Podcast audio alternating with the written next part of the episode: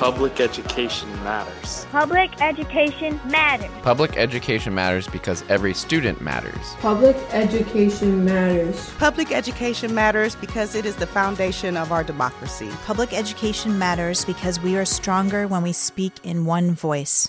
Public education matters. Public education matters. Public education matters. Public education matters. This is Public Education Matters, brought to you by the Ohio Education Association.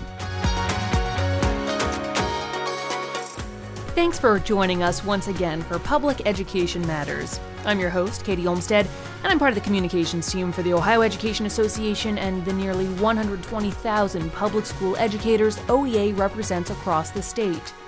Unfortunately, Ohio's educators know all too well the challenges facing Ohio's public schools especially the challenges that are being created by the state legislature, which frequently attacks the profession and educators' professional autonomy, and which drains necessary resources from Ohio's public schools by exponentially expanding private school voucher schemes while pushing privatization just for privatization's sake. That track record from the legislature has earned Ohio a dubious distinction. We're now near the very bottom of the list of states when it comes to support for public education, according to a new report from the Network for Public Education, a national organization dedicated to supporting and improving public education. Dr. Carol Burris is the executive director of the Network for Public Education Action. She's a retired public school teacher, author of three books on education equity, and was the 2013 New York State High School Principal of the Year. She joins us for this episode to take a deeper dive into the NPE report's findings and why Ohio's charter schools should be raising red flags for everyone.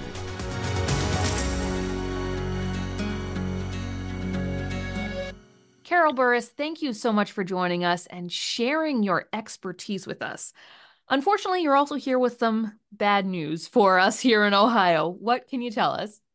Well, we have a new national report card that's going to be coming out next month. Um, in the past, our focus on the report cards has been on privatization, basically on charters and vouchers. And Ohio, as you would imagine, did not do well. Um, this year, we added a few more features. We added homeschooling laws, freedom to teach and learn, where we measure things like is corporal punishment allowed in the state? What are the bullying laws like? divisive concept laws, which ban the teaching of CRT and other things, um, and then also financial support for public schools. Uh, now, on some of these new factors, Ohio is not terrible, but privatization via vouchers and charters drag your state down to number 42 oh. in the nation, Ugh, with an overall grade of F um, which is the grade that we gave to any state that could not achieve even half of the points that were needed. Um, you have eight voucher programs in your state. No other state even comes close. And in many cases, your parents are allowed to double dip. You can get a tax credit if you homeschool in the state of Ohio. Businesses can get tax credits if they contribute to scholarship funds. Individuals can get tax credits. And then you have five separate voucher programs, including a universal voucher program. Um, here's something I think that's interesting, though, is that even with all of those voucher programs, still only about 10% of Ohio kids go to private schools. And that's just a little bit higher than the national average. For example, in New York, which doesn't have any voucher programs, 13% of the kids go to private school. So I think that's really an important point to make with lawmakers because that shows you're not accruing any any savings, right? You know, they like to argue, well, if kids don't go to public schools, you save money because they're giving less with the voucher. But that's not really true. You're not the kids that are getting the money are kids who would have gone there anyway. Well, and in, in Ohio, we know of a number of places where the vouchers is more than the school is getting from the state for their public school students. Not to mention their their argument that it's cheaper at private schools. Uh, a big part of that is because they can take who they want to take, and they don't take the kids that are expensive to educate. So not at all surprising that Ohio ended up with an F because it seems like we have sort of an F understanding in our legislature about how it all works, among many other things. Right. And then, of course, you have charter schools. Yes. And they take about 6% of your school population. Now, what's really disturbing and where you guys lost a lot of points was on your charter school laws because nearly 50% of your state's charters are run by for profits. And that's both small for profits as well as the big chains like Accel, which is pretty awful, which bought up the old white hat uh, for profit charter chain and National Heritage Academy. Then you have multiple authorizers. And all of these authorizes, people don't realize they get a cut right, for authorizing the school. So one of the authorizers in Ohio is St. Aloysius Orphanage. I like to refer to it as the orphanage with no orphans. And that is an organization that authorizes especially the for profit charter schools. Um, How does that work? Uh, honestly, I think a lot of people don't really understand how these systems work because we think private school or public school, but we're not thinking about where the charter schools are falling into this one. There are non-profit charters and there are for-profit charters and all let's be let's be clear all of these schools public private charters all come out of the same line item in ohio's budget so that's its own animal of uh, sort of a, a house of horrors potential there but then when we add this this this for-profit element to it, it just doesn't sound right with education. It shouldn't be a poor a for-profit venture. No, it shouldn't. In fact, it's very interesting because what they're they're very tricky about it. Uh, there used to be charter schools that were themselves for-profit entities, and then the court stepped in, as well as the Department, a U.S. Department of Ed, and they said, "Uh, uh, uh, right? So what they did to get around the law was they formed these corporations and you have a nonprofit, technically a nonprofit board for the charter school. But then they give, in some cases, all of their money to the for profit entity, and the for profit entity owns the building, hires the teachers, fires the teachers, does special education hearings, essentially does everything. And in Ohio, what you find sometimes when you really dig into it is is they give the the, the board an allowance of like five thousand dollars and then the rest of the money they keep. So it's really a scam, and it's worse in Ohio, to be honest, than it is in most states. Some states outlaw the practice, um, but for whatever reason, Ohio has really enabled the practice and um, a lot of the studies that come out, even studies sponsored by Fordham, which is not an organization that I would consider to be um, public school public friendly. Schools, no, no. but even even they've questioned it. I mean, they even came out with a report and they said these for-profit schools do not do as well as regular charter schools, and it makes sense because somebody's skimming, right? they're in existence to make some folks rich. And even though a lot of that goes on in the nonprofit charters as well, but especially in the for profit, and you really can't see where the money is going because they don't have to do the same filings that a nonprofit has to do.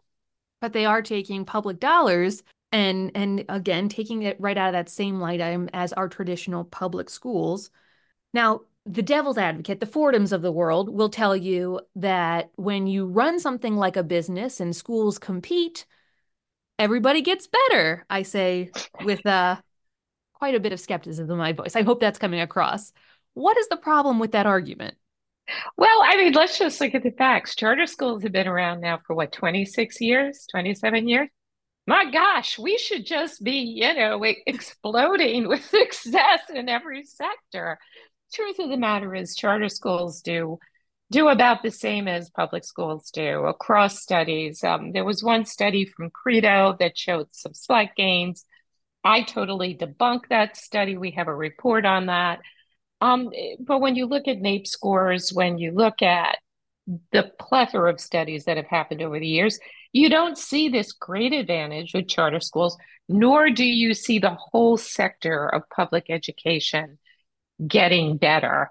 And, you know, you guys have to be careful too in Ohio. Um, one thing I wanted to bring up is I think your 6% um, is going to grow because of something that happened in July 1st of 2021. It didn't get a lot of press. Um, it used to be that you could only open up a charter school in Ohio in what was called a challenge district. And then they passed Ohio House Bill 110, which removed the restriction, which enabled that horrible Hillsdale Charter School that maybe some of y'all have read about, the Cincinnati Classical Academy. And um, I have a feeling what you're going to see now is more charter schools in suburban, exurban, and even rural areas in Ohio, and they will be right wing charter schools. Yeah, so let's talk about Hillsdale. People who are not familiar with this, what is going on with Hillsdale? Oh my goodness. Well, Hillsdale is a Christian college located in Michigan, extraordinarily conservative, you know, they make no pretense of of supporting anyone other than right-wing politicians and Donald Trump and um it, they what they did was they started an initiative, a charter school initiative called the Barney Charter School Initiative. They got a boatload of money from um, a guy named Barney, who's a billionaire. And what they're doing is they're in, they're helping to open charter schools all over the country. Now, they may come to them, families may come to them and say, look, we want a charter school in our area and we want to be affiliated with Hillsdale. And then what happens is Hillsdale provides the curriculum, if it's a curriculum school, or if it's a member school like Cincinnati Classical Academy, it trains the teachers, it usually picks the school leaders. I mean, it's it's kind of running the place in the background. And um, they're they're really growing. And the places where they're growing are not in inner cities. They're growing in the exurbs, they're growing in some suburbs.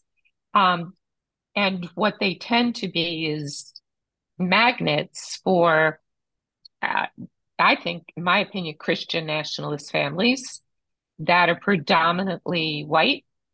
Um, in Ohio, what you have now is there are three schools that are Hillsdale charter schools, two that are member schools, and one, according to Hillsdale, that's a curriculum school. Um, and then there are another four that are slated to open up. They're taking public tax dollars to support these schools. Let's talk a little bit about Cincinnati Classical Academy. We did a report last year on right wing charter schools and came across it. And I spent time on the website and I thought I was looking at a Christian private school.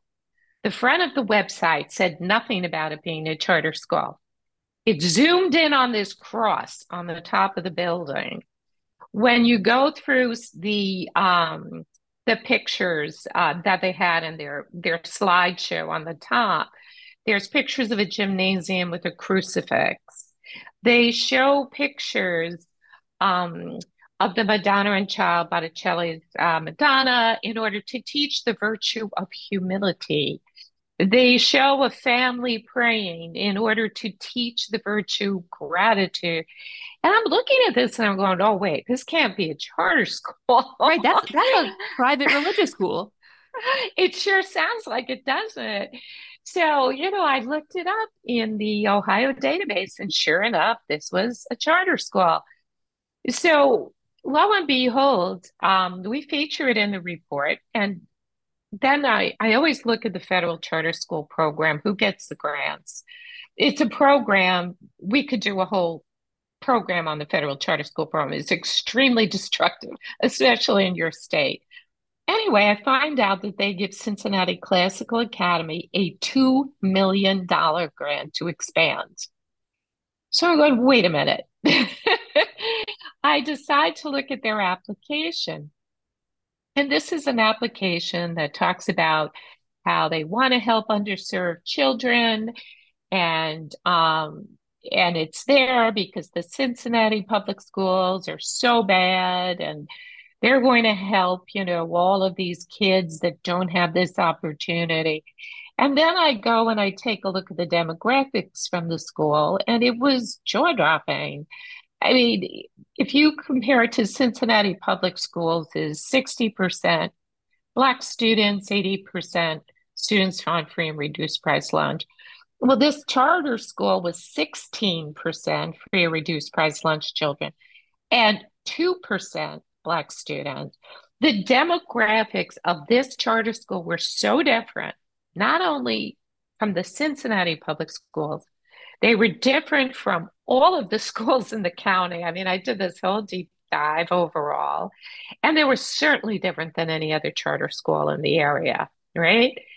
So you know, I'm kind of scratching my head reading this application from a charter school that had to sign off on a statement saying that it would conduct public hearings to show how it would not make segregation worse in the area.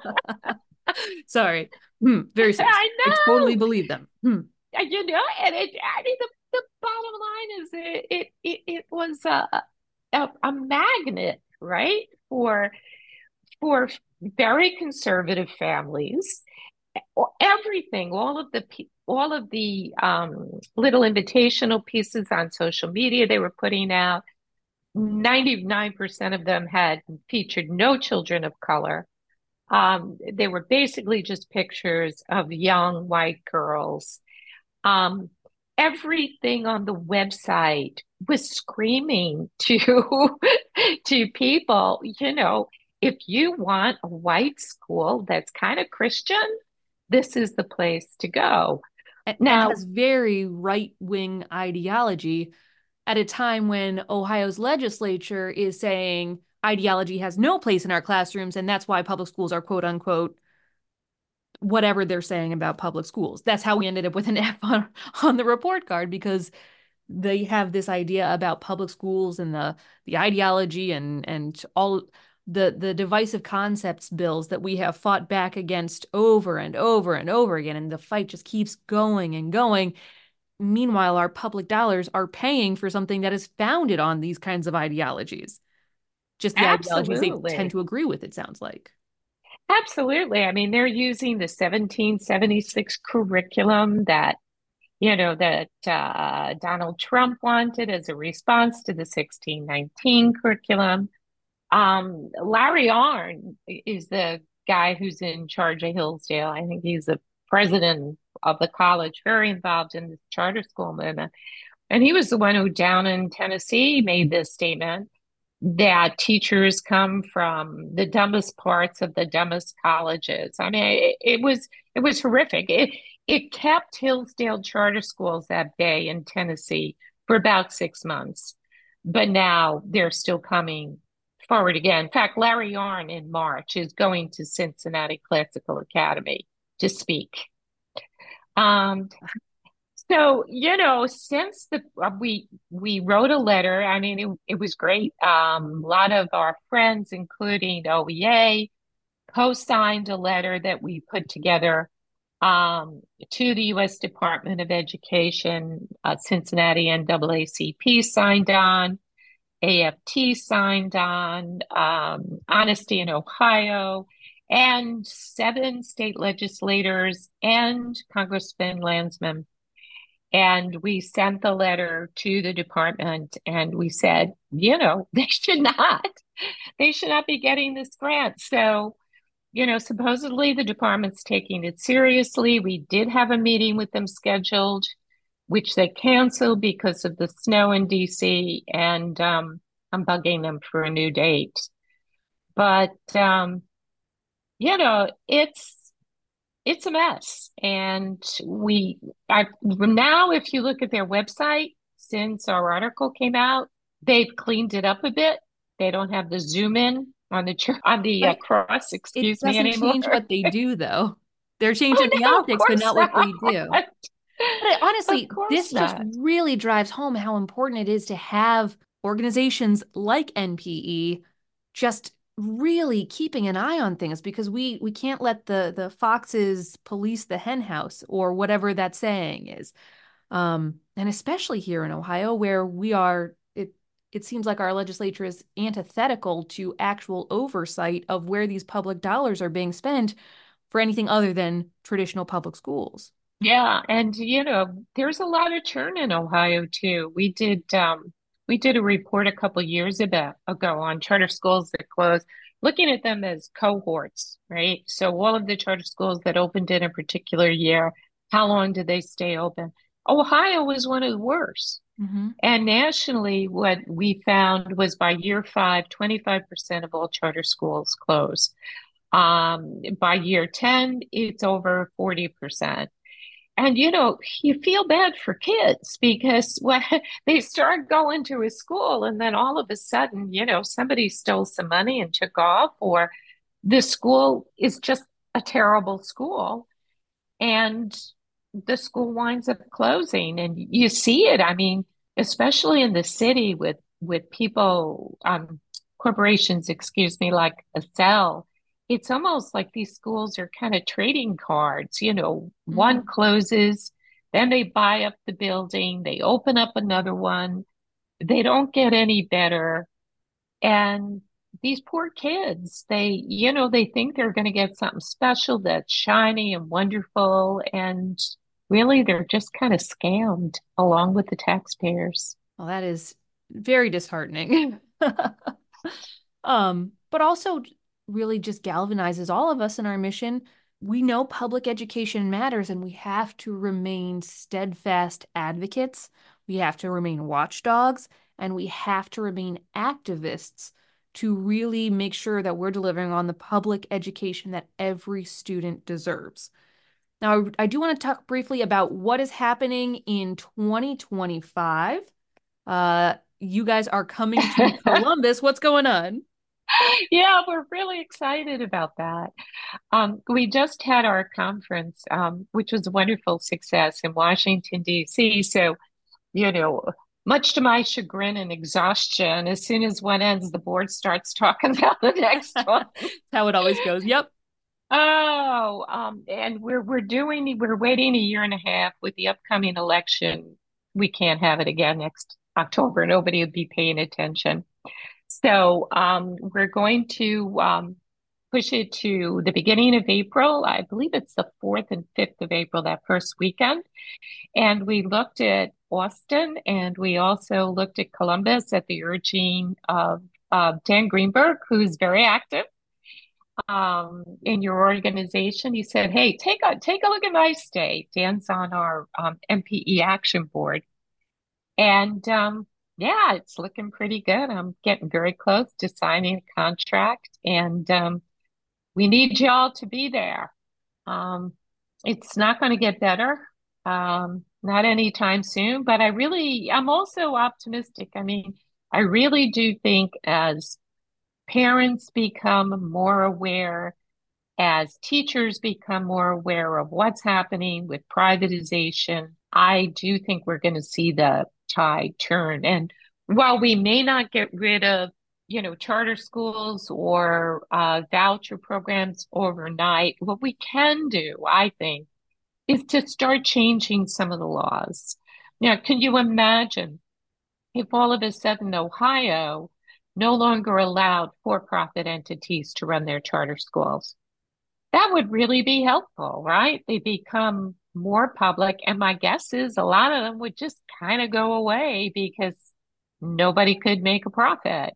Right. They don't and, care about the kids, they care about the profit. Exactly. And you know, even even with vouchers, if voucher schools were no longer allowed to discriminate based on um, religion, based on LGBTQ status, probably a lot of the schools that take vouchers would say, "No, you know, sorry, we we want to be able to do our thing," and in some cases, that ain't pretty. So, you know, I think that there's a lot that we can still do if we put our mind to it. Um, we'll see how this next election goes. If we have another Republican sweep, it's going to be a problem. And I mean, I'm just saying that now as just an observer, not telling anybody who to vote for, um, because we know what the history was last time when Betsy DeVos was in charge. And now it's become even a bigger part of that party's platform. So we need to be vigilant.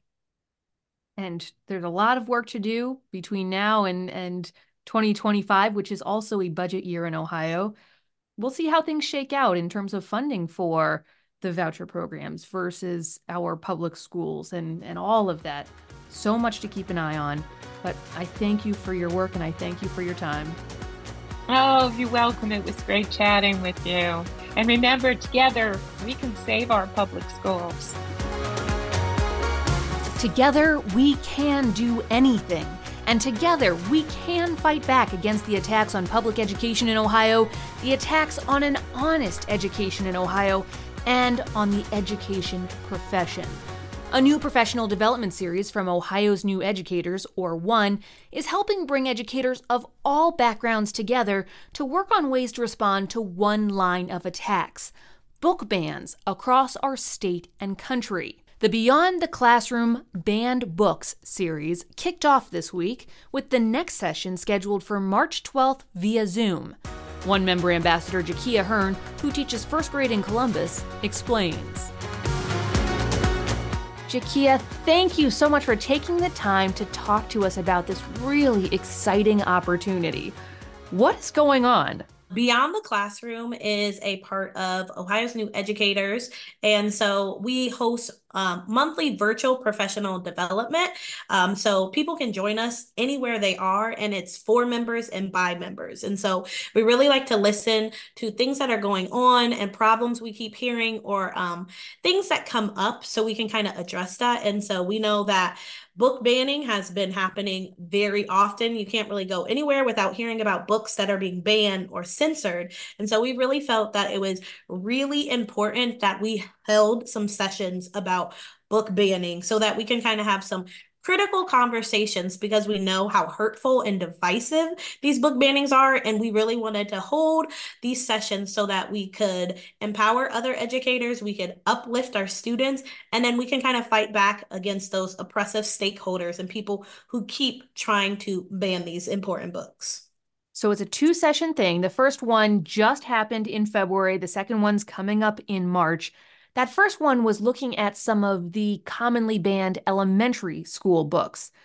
Why these books? And also, I want to get into a little bit why does this matter? What do these book bans or even the threat of book bans mean when it comes to your ability to do your job and the education our students receive? Um, well, we know that it matters because we have these students are in our classrooms, they're on our buses, they're in our um, school buildings. And so we really want to make sure we're uplifting all of our students. A lot of times, these banned books are targeting our most vulnerable and underrepresented students and communities. And so we really just want to uplift them by simply saying, We see you, you are worthy of everything, and really pointing out to students and everyone that we are all beautifully diverse and we want to take that in, but also seeing that we have things that are in common between all of us. And that's ultimately, that's what's going to bring us together. We also want to make sure that we are empowering educators because just because they ban a book doesn't mean you don't need to prepare for these students to not be sitting um, in your buildings, for you to not come across some of these situations. So we want to make sure that we're hosting this session so we give educators a time so that we can have discussions about strategies and ways that they can be prepared to support what is going on. And also knowing that sometimes our own members are going to need some of that education, our own family members, our own um, friends. We're going to need some education. We don't all know all of this, and that is okay. So, this is that community and that space to kind of have those hard, important discussions. And who can take part?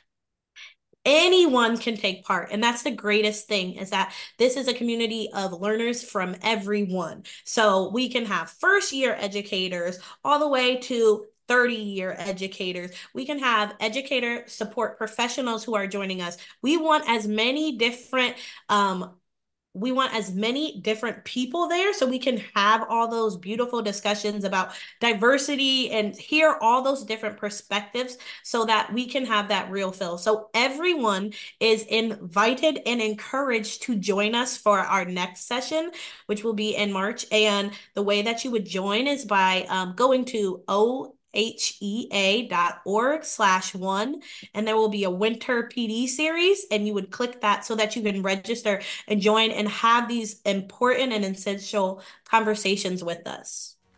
Jacquia thank you so much for having this conversation with us today. This sounds like a really incredibly important exciting series for professional development. Thank you very much